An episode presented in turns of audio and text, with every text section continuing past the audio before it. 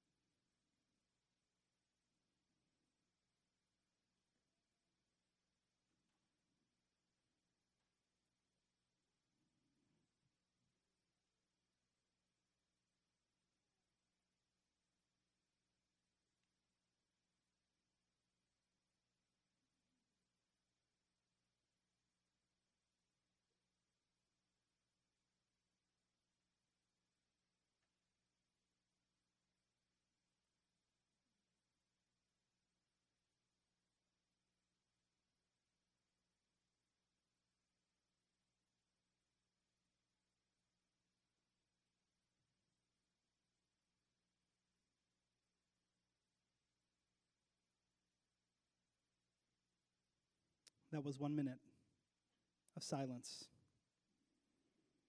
How many people felt awkward? Come on. This guy felt awkward. I, I did first service, and I'm like, it's only been 12 seconds. I thought it was like three minutes. Do you know why it felt awkward? A little unnatural? Because you're conditioned to know that when I get up here and we open our Bible, and now I'm going to start talking. So for me not to do that and for me to stop and just to cease and to be quiet, that feels unnatural. Do you follow what I'm saying? It's like, wait, hold, hold on, this doesn't feel right, and it feels, you can feel a little restless, like we're supposed to be doing something, aren't we, at this point in time? Um, it's a powerful reality because I, I believe this is going to set us up for what we're talking about today. This series, 24 6, is a series about rest. It's about this idea in the Bible that it talks about called Sabbath, that God instituted a very long time ago and I believe that in many ways, our world has become so twisted and society has become so broken that, that we have totally lost touch with this reality.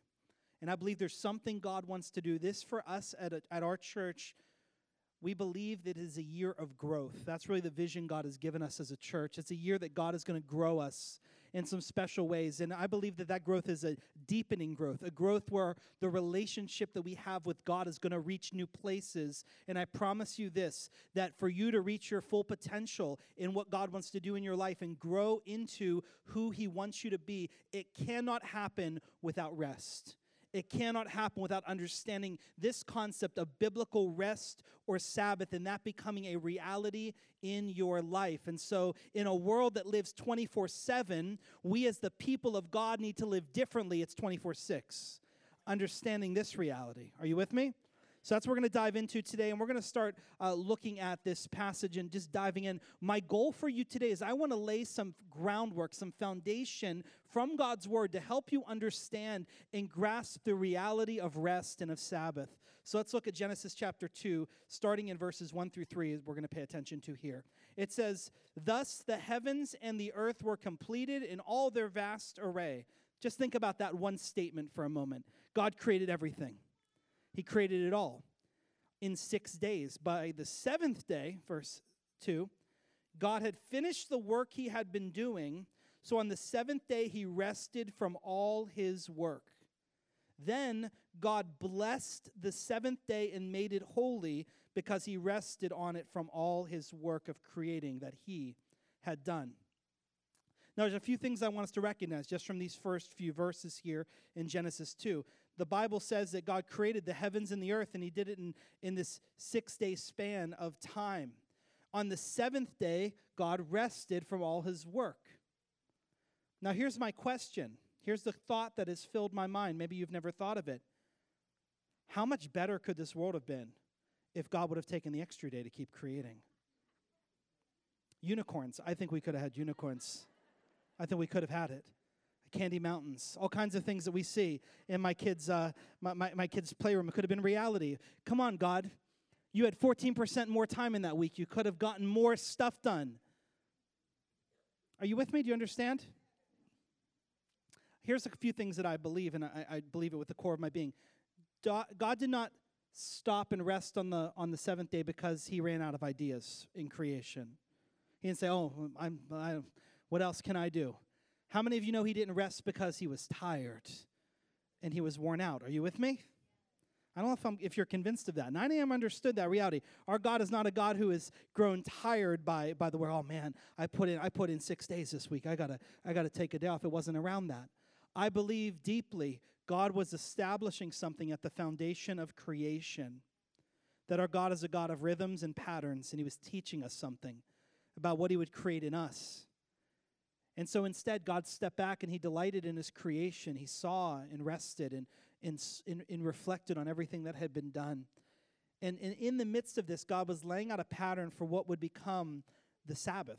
You know, one day a week is a lot. Many, when we think about this uh, reality of giving, or we talked about the tithe, meaning the tenth, 10% feels like a lot. You know, a day is 14, over 14% of your week. That's a lot. Imagine all the things that could be done. But God established something, a cycle 24 6, not 24 7. And yet, in the world we live in today, where you have a never ending stream of communication and information at your fingertips, how many of you know this thing never sleeps, right? The internet never turns off. If the internet turned off and just ceased to be for a day, you would lose your mind. You wouldn't know what to do with yourself. Are you with me? The world would come crashing down, literally. Stock markets and economies would start to crumble because it never turns off. You know, whenever we think about this reality of how restless and how busy the world is, and then here we are in the in the shadow of New York City, in this part of New Jersey, don't you feel? I mean, we're in the shadow of the city that never sleeps.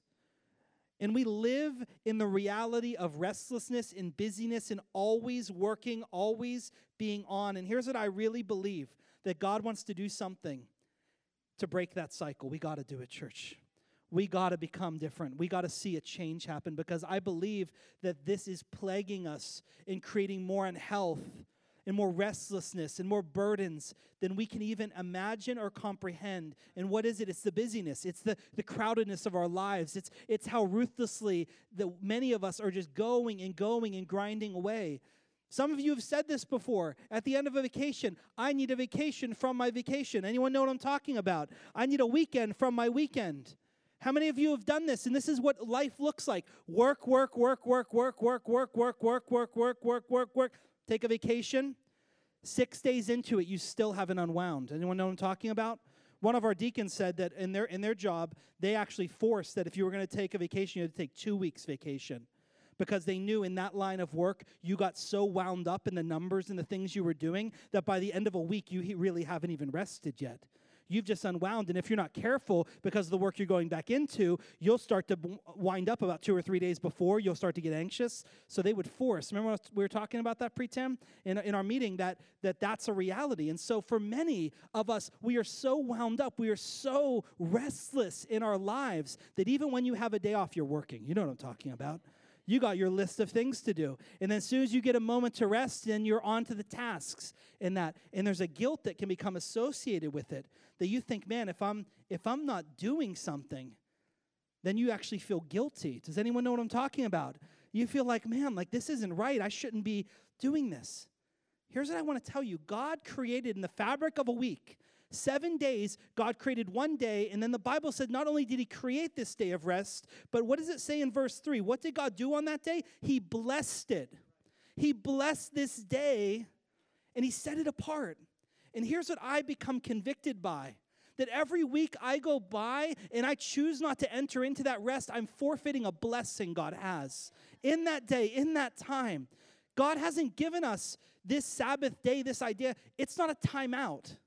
It's not like the coach is pulling you out of the game and putting you on the bench because you're being punished. Some of you were going to feel guilty like that if you were to take a day off, like I'm doing something wrong, or is this some kind of punishment? No, it's God's invitation into blessing, into rest, into finding strength, into some amazing things. And so God blessed that day, blessed that time of rest. And so, what do we do on a Sabbath or on a day of rest? Nothing. No, no, Pastor. I mean, I mean, I could do all my chores. I could, that's not what the Lord had intended. The Lord made it clear He didn't want any of that. He wants you to rest and cease from that work, to worship Him, to look to Him, to experience what He has for you. And I promise you this if you get this reality in your heart, if your heart gets pricked with this like mine has become, it's going to feel strange. It's going to feel different. Because some of us think that because we're taking days off from work, that we're resting, and we're actually not even resting. We're not experiencing the rest that God is even showing us because something in us has become twisted. I promise you, it is possible for you to have a day off and still be restless for you to actually have time set aside, but you're not at rest and at peace in the way that the Lord would desire. And so I want us to take a look at the root. I believe there's a root here that we have to understand and confront from God's word all the way back in the Old Testament that's still alive and well today. And let's look at it for just a moment. Would you open and continue in your Bibles? Turn with me to Deuteronomy chapter 5. That's a few books of the Bible over there in the Old Testament. It's one of the original five, first five books of the Bible. Uh, that's called the Pentateuch. Um, and that uh, are many of the things that would show us God's way, His law, um, what it means for His people to have relationship with Him in the Old Testament. Deuteronomy chapter 5 is a special um, moment in Scripture because this begins to outline God sharing the Ten Commandments with His uh, followers. Now, rewind a little bit. We know the story, many of us, of Moses in the Exodus. Um, people the Israelites had been taken as slaves in Egypt under Pharaoh. They were oppressed for many years, 400 years to be precise. I'll follow up on that in a few moments. But then God rescued them out of Egypt, used Moses as a leader, and they went out into the wilderness for 40 years on their way to a promised land, a land of rest that God was bringing them into. And while he was out, they were out in the wilderness, God began to unfold for them the law and many of us would think the law, we think that feels very legalistic. That feels very much um, a bunch of rules, do and don'ts. And maybe you grew up with the idea that that's what church was or that's what Christianity is about. It's just about a bunch of legalistic rules of do this and don't do this. That was really not God's intention as He's giving the law. What He was doing is He was defining the relationship with His people because they had just been slaves for 400 years. And there was a whole relationship that they had with Pharaoh. Pharaoh literally, if they were enslaved under him, he was over them. He owned them. He tried to keep them in that way. And God said, You're not slaves, you're my sons, you're my children, and I'm going to set you free. And can I tell you that a slave thinks different than a son? Do you understand what I'm talking about?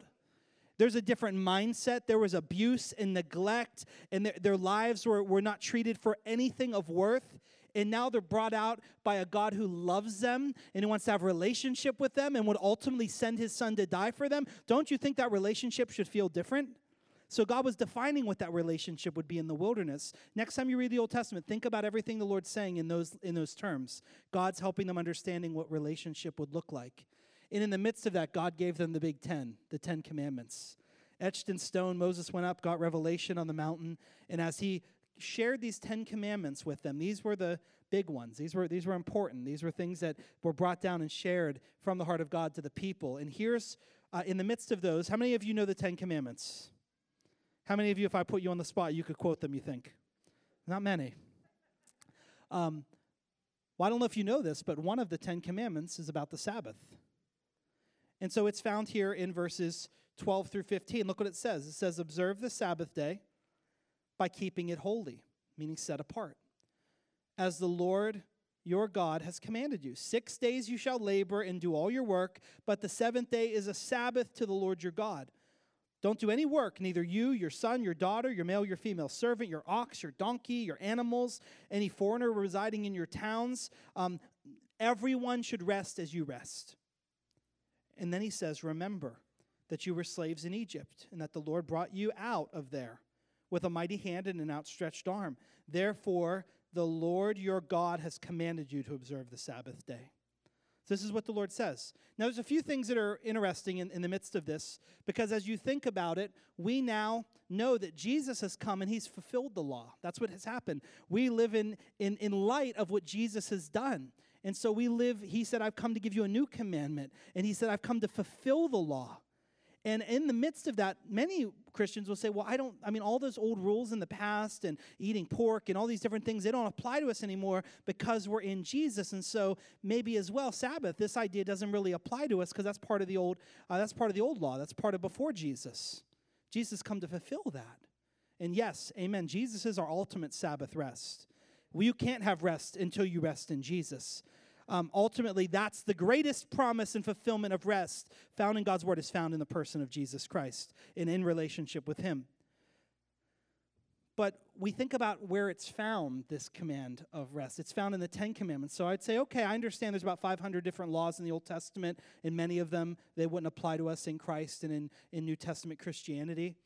But what about the Ten Commandments? Are there any of the Ten Commandments you would say? I mean, would we be good to go murder someone after this? Do you want to go follow me? We'll go have a, a you know stick up a bank party.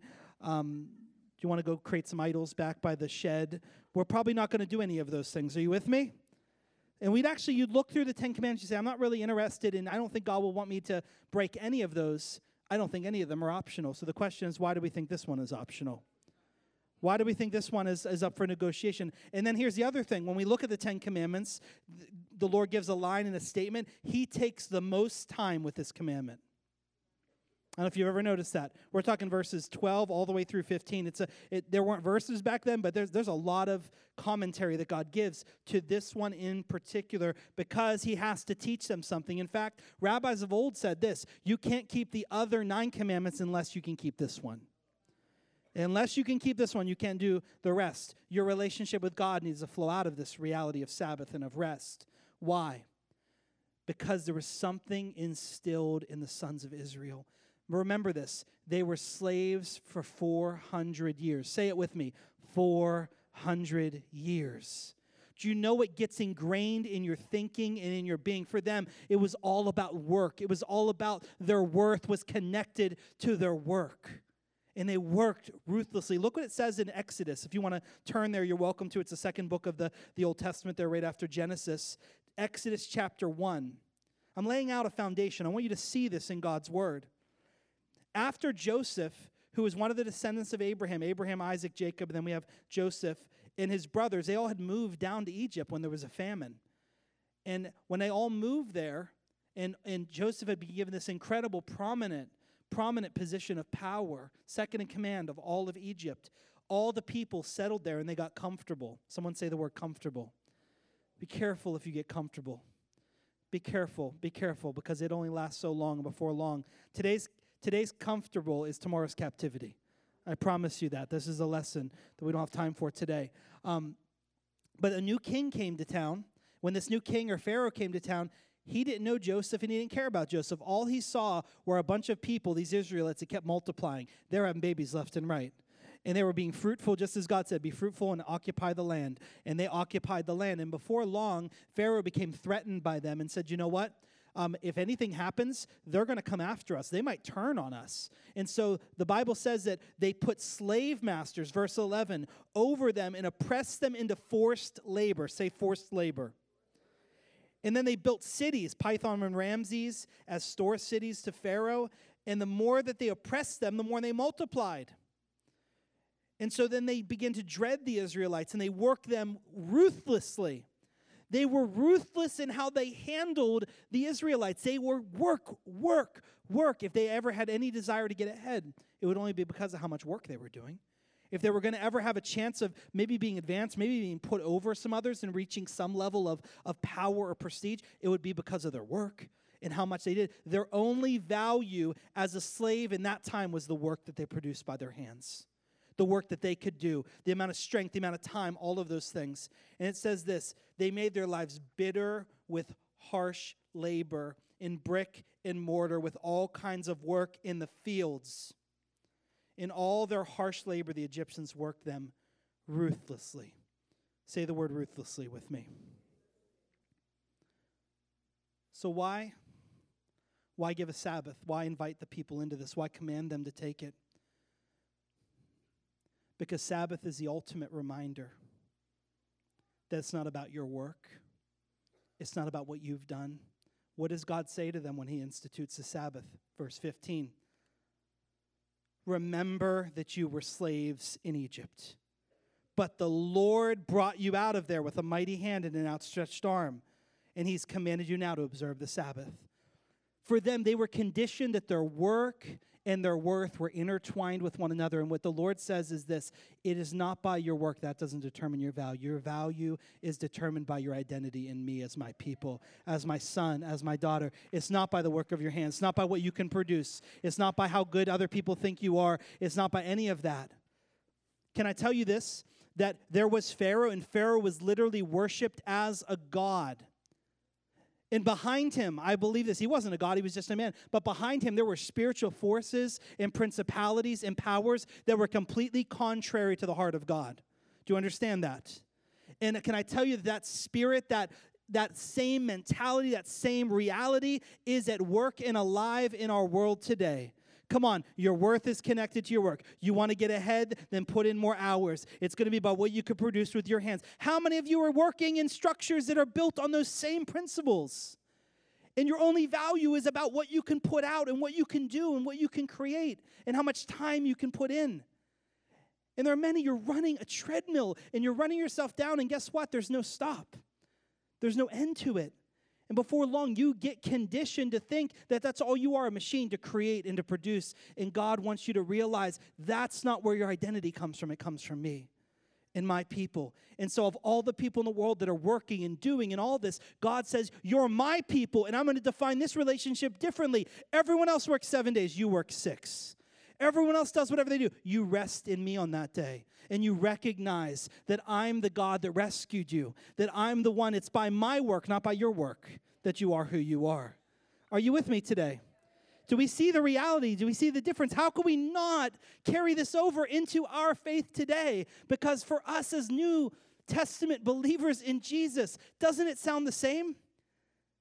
We were dying in our sin. We were slaves to sin, the Bible says. Anyone who sins is a slave to sin but Jesus, with a mighty hand and outstretched arms on Calvary, rescued us out of our sin and our death. And we're not slaves, but we're sons and daughters now. And because we're sons and daughters, we don't work to get our place with God or our worth or our value. Instead, God says, You do what you do and what I created you to do. But then once I want you to pause and I want you to reflect that I rescued you, that I saved you, and that you are mine. What would it look like every week if you stop from the busyness, from that way of thinking that the world is conditioned in, to just rest in the knowledge that you're His, that He loves you and that He saved you, and that your life is not going to be by the work of your hands, but by the work of His hand. And that you trust Him, that even though there's more work and things to be done than days, in a week or hours, in a day, that He's the God who sustains you and provides for you and holds all things together. It will change your life, it will change your marriage, it will change your family, it will change your job, it will change everything about you. And you will experience this reality of rest as you begin to walk in this. Does it make sense? But God, He makes all the difference you know, as you get into your, your groups this week, um, and, and I hope you, everyone will get into a small group or start one with your family and walk through this curriculum. It's going to help you so much. Um, one of the icebreaker questions is talk about the, the longest week you've ever worked. Do I have anyone here that's ever worked an 80 hour week? You've put in an 80 hour work week? That's crazy. Think about that. So we're going to talk about those things and wrestle with some of these passages that we've been talking about. But another thing in groups that you're going to go deeper in, it's found when God brings the children of Israel out of the wilderness and into the promised land, God said, I'm bringing you into a land of rest. And so this idea is that I want you to start right now getting ready. Take Sabbath. And could you imagine they're wandering through the wilderness and every six days They'd stop on that seventh day, they would rest, they would trust God. And guess what He would do? On the sixth day, He would provide enough for them that it would sustain them on the seventh day. That'd be the only day they'd be able to get that.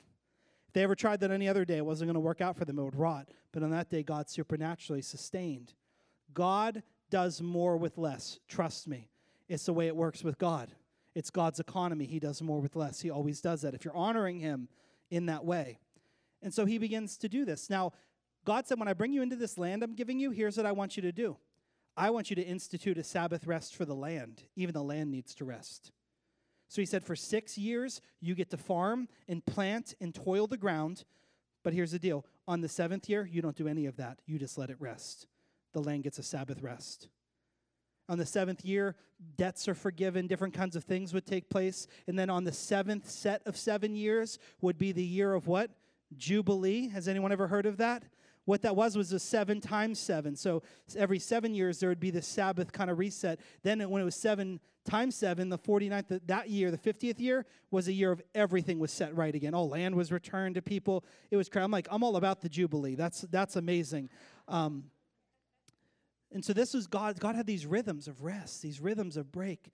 Now, here's the thing that was beautiful you have all the other people around, all the other neighbors, and you have these people planting for six years, resting the land a seventh year, and everyone else is doing seven years. And what they're finding is the people of God are more blessed and seeing more fruitfulness in six years than they could see in seven years. It's the principle of God's math. This is how it works. This is how it happens. You'll still see this principle at work today. In fact, there is a pretty famous fast food chain that I almost don't want to mention their name because I'm going to make you very mad because you're going to get an appetite for it and then you can't go there because they're not open today. You know what I'm talking about. Let's all say it together Chick fil A. Yeah.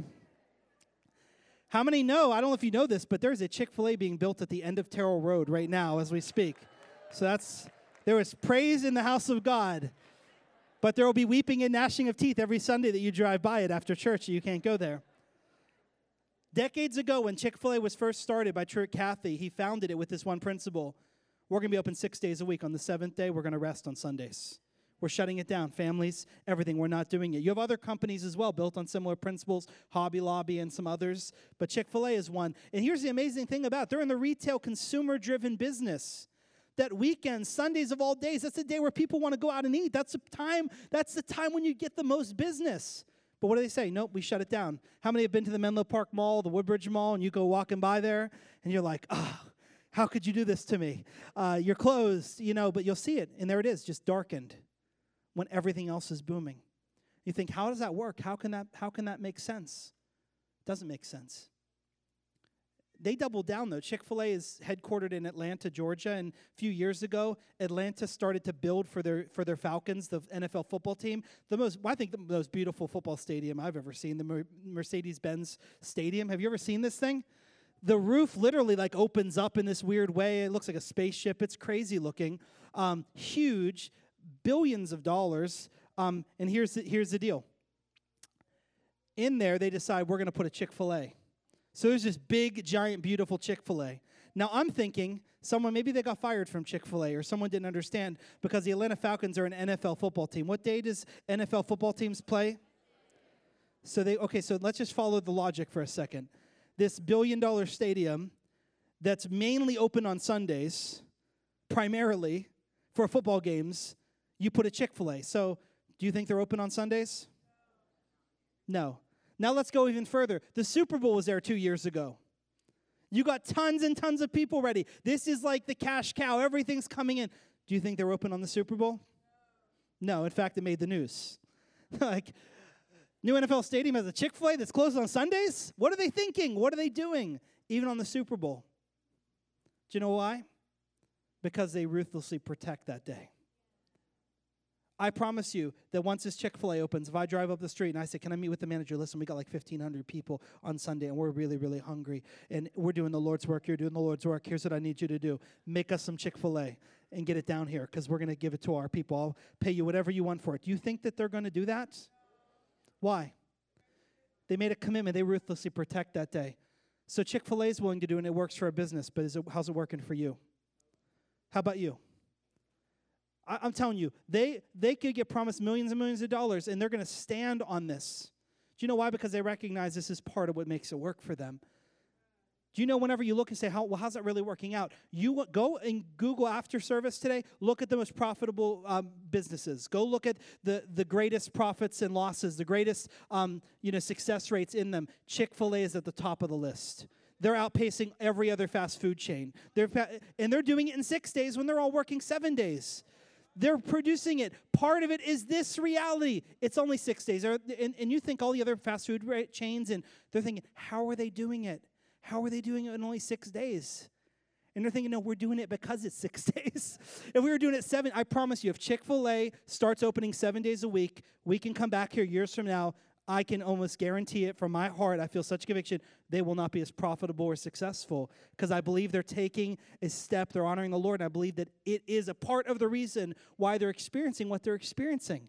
I mean, it's good chicken, but it isn't like 14% better in, in that way. They're, they're outpacing everyone. They made a decision. Does that make sense?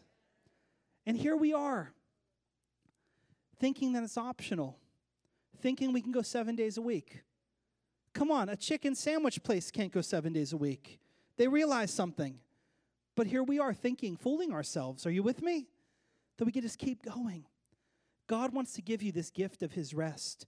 Jesus came to fulfill the law. He came to set us free from legalism and all these things. So I'm looking to get legalistic about this thing. But here's what I would say to you is the number one thing you can do, and come on up, Pastor Rick, take a day off this week. Take a day in Sabbath and rest in God. Take a day off. It, maybe it's not Saturday, maybe it's not Sunday, maybe it's a different day of the week, depending on what you're able to do. But take a day and rest in Him and truly do nothing, schedule nothing. But that's that seems strange. I feel bad. I feel like everyone else is working and the world around me is working. There's so much expectation on me. Trust God and watch what He does. I'm telling you, Pastor, I got so much to do, so much on my mind. I can't get it all done. I can't get it all done with seven days. You'll never get it all done with seven days. But honor God in this and watch what He does. Begin to ruthlessly protect it. I had one pastor, Pastor Robert Morris, wrote a great book called Take a Day Off. It's on this subject. And um, he was ta- I was listening to him share about this. And early in his ministry, God convicted him years ago about this reality of Sabbath. He was going too much and he was pushing himself too much. And it's very possible for me or any of your pastors here or anyone in ministry or just like any of us that we can all just keep going and not stop and not Sabbath and not rest in God. And so he was he was doing that on Mondays, and he really protected that day. And he had his staff members come to him one day and said, um, "Hey, pastor, I know that I know that Monday is your Sabbath, and um, but I wanted to know if we could do X, Y, and Z, and if you would be able to do this and be available for that." And started rattling off this list of things. And he said, okay, sure. Do you want to, maybe we can go uh, rob a bank as well whenever we're done? And we can go. He started naming things of the Ten Commandments, and they were like, whoa. he said, why do you think that this would be optional for me? Those things aren't optional. Yeah, he was uh, listing other commandments, and he just he, he hit it, and he wasn't trying to be mean. And if you come and talk to me and ask me about something, it's my day that I'm taking. I'm not going to give you that answer. I don't think. Um, but but he was trying to show them, like, why do you think this is optional for me? That I could just keep going and going and going. And I think he was frustrated because it was one of his very his pastors and leaders within his ministry with them to just think, no, I mean, I know it's the Sabbath, but whatever, like just keep going. They ruthlessly worked them in the fields. They were slaves. But God desired for people to ruthlessly protect this day of rest.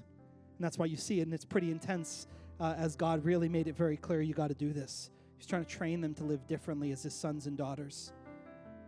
When the world looks at Chick fil A, they see something that doesn't make any sense. Why would they build a stadium business on a day that it's not open? Why would they shut down 14% of the time at core business hours? Why would they why in the Old Testament, why would they why would they rest their land for a whole year? Think about a whole year what they could be doing for you. Why are they really just taking a day and doing nothing? Don't they know that it doesn't make sense? Here's the problem.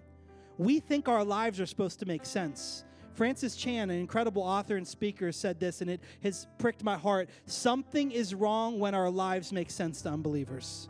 If people that don't know God look at your life and say, that makes complete sense, perhaps you're not living the way you should be living. Does that make sense? Because our life shouldn't make sense. That there are things about honoring God and following Him that are going to confound the world. We're a peculiar people, but we're His. And He loves us, and He blesses us, and He honors us, and He gives us this beautiful gift of His rest. And He wants every one of us to experience it. Would you bow your heads with me today? Close your eyes. The Lord says to us, Remember, you were slaves to sin, but I've done all the work to set you free. It's not because of your works, it's my works. Jesus said, Is anyone weary and heavy burdened? If he isn't, come to me and I'll give you rest. There's no rest like the rest that Jesus brings. There's no freedom like the freedom Jesus brings. If you're here within the sound of my voice and you don't have a personal relationship with Jesus, you've never asked Him to rescue you, to give you a brand new life, and to forgive you of your sins, I want you to know you're never going to have rest. You're never going to have peace until you do. You're never going to be good enough in your own strength to earn your way to God. It's not how it works. Jesus already came and He paid the ultimate price by dying on the cross for your sins. And today, if you're here and you know you're not right with God, but you want to be, you're ready, I want you to know God's arms are wide open. The Lord loves you and He welcomes you to come to Him. And today, I just want to just have a moment to offer, offer that to anyone that said, I'm ready. I'm ready to give my whole life to God. I want to have a personal relationship with Jesus. I want to ask Him to forgive me of my sins and give me this life you're talking about it. If you're here today and you've never done that and you're ready to do that, right where you're sitting, just lift your hand up. Don't worry about the person on your left or your right. I just want to pray for you. Praise God. Is there anyone else on the main floor up in the balcony? Just lift your hand high. I see, I see those hands. Anyone sitting up in the balcony that's you? Just wave at me. Praise God. I saw some hands go up. I may not have caught all of them. I see your hand in the balcony. Thank you. If you're sitting on online watching at home, just lift your hand the Lord. He sees you. We're going to pray. Praise God. Today's the day. It's the first day of the rest of your life, and this is the moment of God's freedom and forgiveness to flow in. Pray this prayer with me from the bottom of your heart. I'd welcome anyone to pray it that's ready to take that step or even recommit your heart and life to the Lord. Pray with me right now to the Lord. Dear Jesus, I ask you to come into my life and to forgive me of my sins. They separated me from you. But I believe that you died for my sins and that you rose again to give me a brand new life. Today I commit to follow you all the days of my life. In Jesus' name, amen. Amen. Lord, we celebrate with those that made that decision today, Lord God. We rejoice as heaven rejoices, Lord God, for lives that are forever changed, Lord God. And I ask you today, Lord, would burdens be lifted, Lord? Would chains be broken? Would they experience all the blessings of your promises in their lives? In Jesus' name. Now, everyone, just keep your heads bowed and your eyes closed. Right now, would you just talk to the Lord? Would you pray the simple prayer Jesus, give me rest? Jesus, we need you. So many of us, we're going on our own, we're going in our own strength, we're restless. And in this season, the Lord wants to give you his rest. So I want you to ask yourself right now, I want you to make a decision. How are you going to apply this message to your life? Are you going to do it this week? You're going to carve out a time. I'd encourage you take a whole 24 hour time frame if you can and rest in the Lord. Cease from your work. Cease from the, the chores, cease from those things. Rest, rest with your family, rest with your loved ones, rest in the Lord's presence. Acknowledge Him. Remember the good things He's done in your life. If it can't be that entire day, take a period of time, whatever it would be, set aside that time, protect it, carve it out this week, make it a priority. Next week, I'm going to share a message with you about principles of Sabbath that are going to help you understand how to make the most of these times. But for this week, it's just about taking that day, taking that time, and resting in the Lord. Would you stand to your feet with me today? I just want to pray God's blessing on you as we get ready to go today. Are we ready to apply this to our to our lives, church family? Are you with me? Come on, we thank the Lord for that. Come on, let me just pray for you right now. Let's hold your hands out in front of you. Lord Jesus, we just receive from you. You are our rest. You are the greatest Sabbath we've ever experienced. We have rest in you, Lord. And we thank you for what you've done to set us free and to give us a new life. And we pray in this season, Lord, that this new reality would take root in our lives, that you would grow us, not by the work of our hands, but by our ability to pause and rest in you, Lord God. We thank you today for this word, for this truth. Make it come alive in our hearts, we pray. In Jesus' name, amen and amen. Praise God. I'm going to invite our prayer team to come quickly to the front. And listen, if you need prayer for anything, we would love to pray with you. If you accepted Jesus and rose your hand today, look at me. I want you to come to the front quickly. We have a book for you called Following Jesus. If anyone here is beginning a relationship with God or want to begin to follow Jesus, we want to put this book in your hands. So if you rose your hand and prayed that prayer, please come forward as everyone's leaving. We'd love to place it in your hands. If not, we'll see you on Wednesday night and next Sunday morning. God bless.